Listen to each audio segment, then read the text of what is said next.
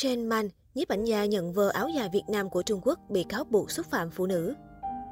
Nhiều khán giả châu Á, đặc biệt là đất nước tỷ dân Trung Quốc đã bày tỏ phẫn nộ với nghệ sĩ nhiếp ảnh nổi tiếng Chen Man vì quan điểm làm nghề sai lệch. Mới đây trong triển lãm Dior and Art tại Thượng Hải, một bức ảnh do nhiếp ảnh gia người Trung Quốc Chen Man thực hiện cách đây 9 năm đã khiến dư luận phẫn nộ. Trong ảnh, một phụ nữ châu Á đang cầm trên tay chiếc túi Dior Classic, đánh phấn mắt đậm, mặt đầy tàn nhang, tóc bết nhờn, mặc áo giáp thời nhà Thanh. Cư dân mạng phẫn nộ chỉ trích, cảnh giới buổi sáng và phỉ bán người châu Á. Tờ Nhật báo Bắc Kinh đã chỉ trích bằng bài viết mang tiêu đề Đây có phải phụ nữ châu Á trong mắt Dior?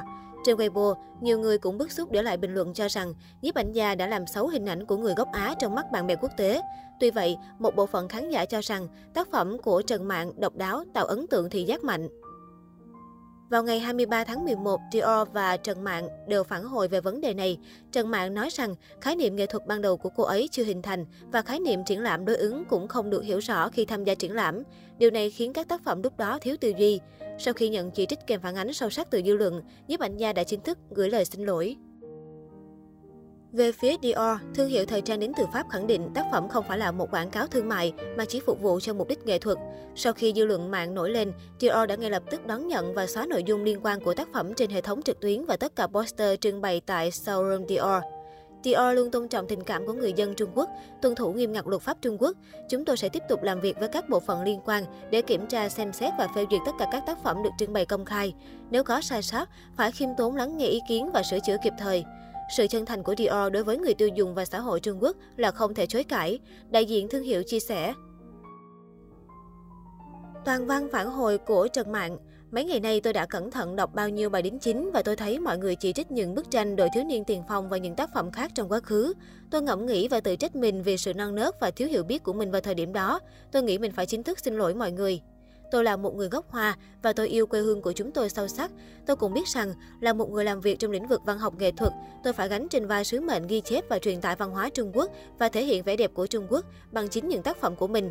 Đây cũng là mục tiêu tôi luôn kiên định và tôi muốn làm việc chăm chỉ. Khái niệm nghệ thuật sơ khai của tôi chưa hình thành và khi tham gia triển lãm tôi cũng không hiểu khái niệm đối ứng. Điều này khiến các tác phẩm của tôi lúc đó thiếu tư duy. Đặc biệt, một nhóm tranh với tiêu đề Đội thiếu niên tiền phong sử dụng sai năm 2008 đã ảnh hưởng không tốt đến tổ chức đội thiếu niên tiền phong.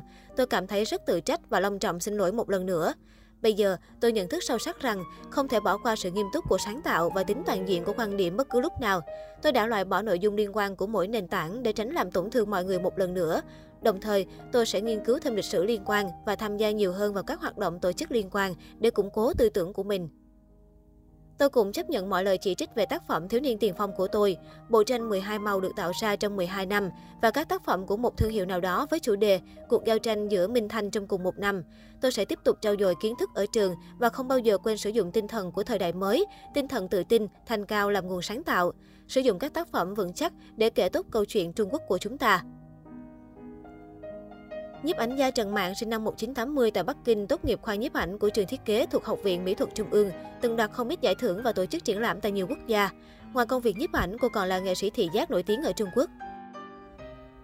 Ban đầu, phong cách ảnh của Trần Mạn gắn liền với việc sử dụng công cụ kỹ thuật số nhằm tạo ra trải nghiệm thị giác khác biệt. Bên cạnh đó, nữ nhiếp ảnh gia biết cách pha trộn điêu luyện giữa thẩm mỹ hiện đại với văn hóa truyền thống Trung Quốc trong tác phẩm của mình. Năm ngoái, nhiếp ảnh gia nổi tiếng của Trung Quốc từng nhận làn sóng chỉ trích của cộng đồng mạng Việt Nam khi đăng tải loạt hình diện trang phục có thiết kế giống máu dài. Sau khi đăng tải trên trang Facebook với nội dung, tôi đang mặc các thiết kế của chính mình trong bộ sưu tập mới nhất kết hợp với Sanxia. Trần Mạn ngay lập tức nhận về những bình luận bức xúc của cộng đồng mạng. Trước những lùm xùm đạo nhái, Trần Mạn vẫn quyết định giữ im lặng.